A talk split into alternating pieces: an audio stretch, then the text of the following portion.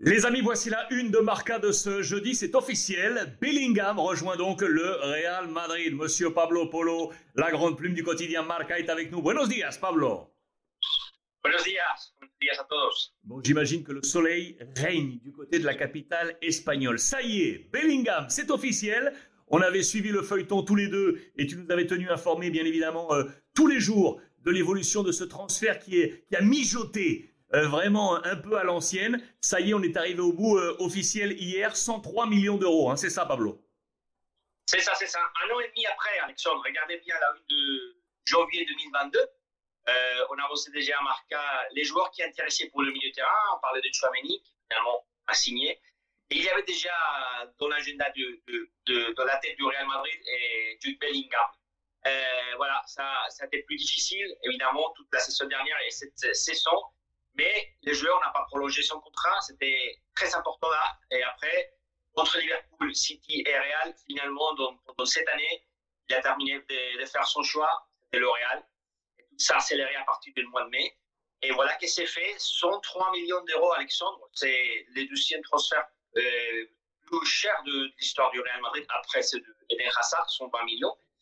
Mais bien évidemment que peut dépasser Eden Hazard, Alexandre, il faut le dire aussi, parce que ce sont 3 millions plus 30% d'objectifs. Alors, je pense que si, si les joueurs, euh, avec des objectifs individuels et collectifs, ils font tous ces objectifs, le transfert pourrait arriver jusqu'à les 130, 133 millions, 134 millions. Alors, ça serait évidemment le transfert plus cher.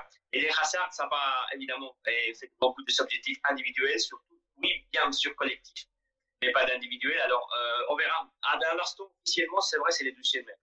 Euh, dans la, dans, la, dans la concordance des temps avec euh, Hazard, parce que tu m'en parles et je lisais le papier que vous avez écrit ce matin, la rédaction, il y a deux petites anecdotes très sympas.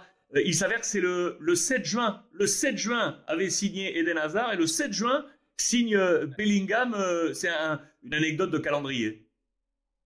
On, espère surtout pour, pour, que ça, ça reste comme une anecdote parce que évidemment que l'histoire de Hazard, malheureusement, malheureusement. c'est vrai, parce qu'il n'a pas, eu la, pas eu la chance, sa blessure. C'est un top player.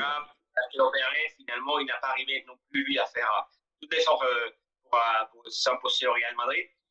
C'est une possibilité, Alexandre, en tout cas, parce que si on regarde tous les joueurs qui ont venu au Real Madrid, les grands joueurs, et la plupart sont toujours au mois de juin. Je me souviens, cette, euh, apparemment 10 en juin, c'était Kaka, Cristiano aussi.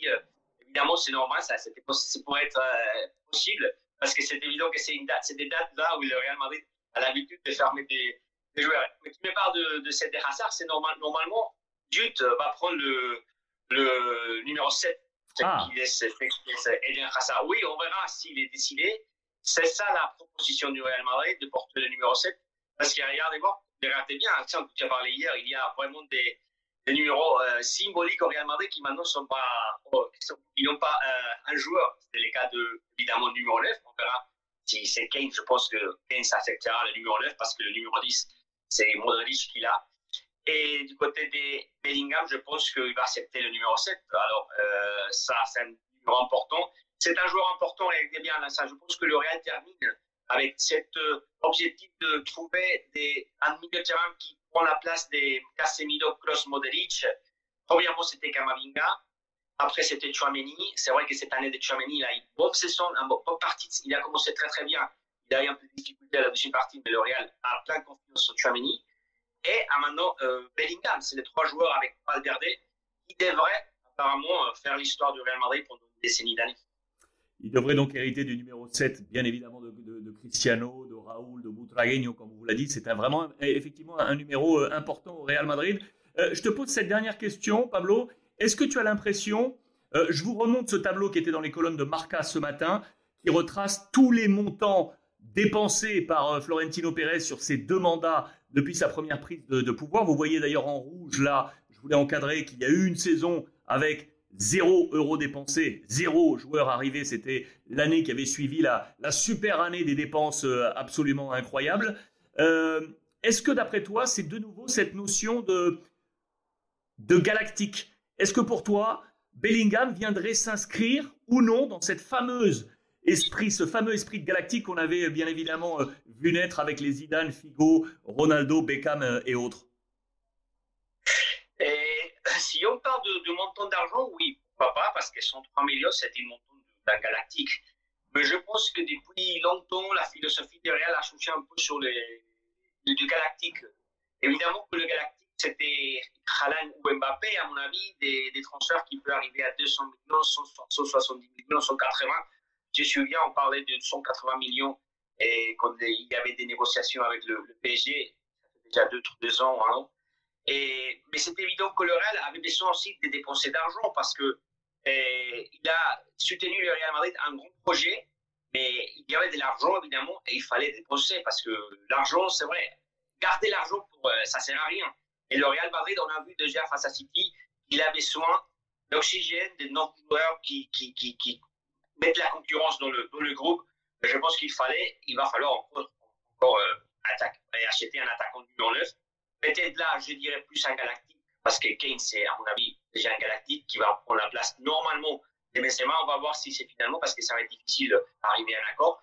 Mais c'est oui, des galactiques, mais avec cette, euh, différence un peu entre.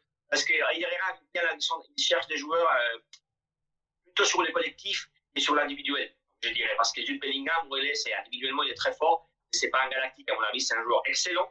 C'est un milieu de terrain qui va faire améliorer tous les groupes, les collectifs. Jude Bellingham vient donc euh, d'être officialisé joueur du Real Madrid.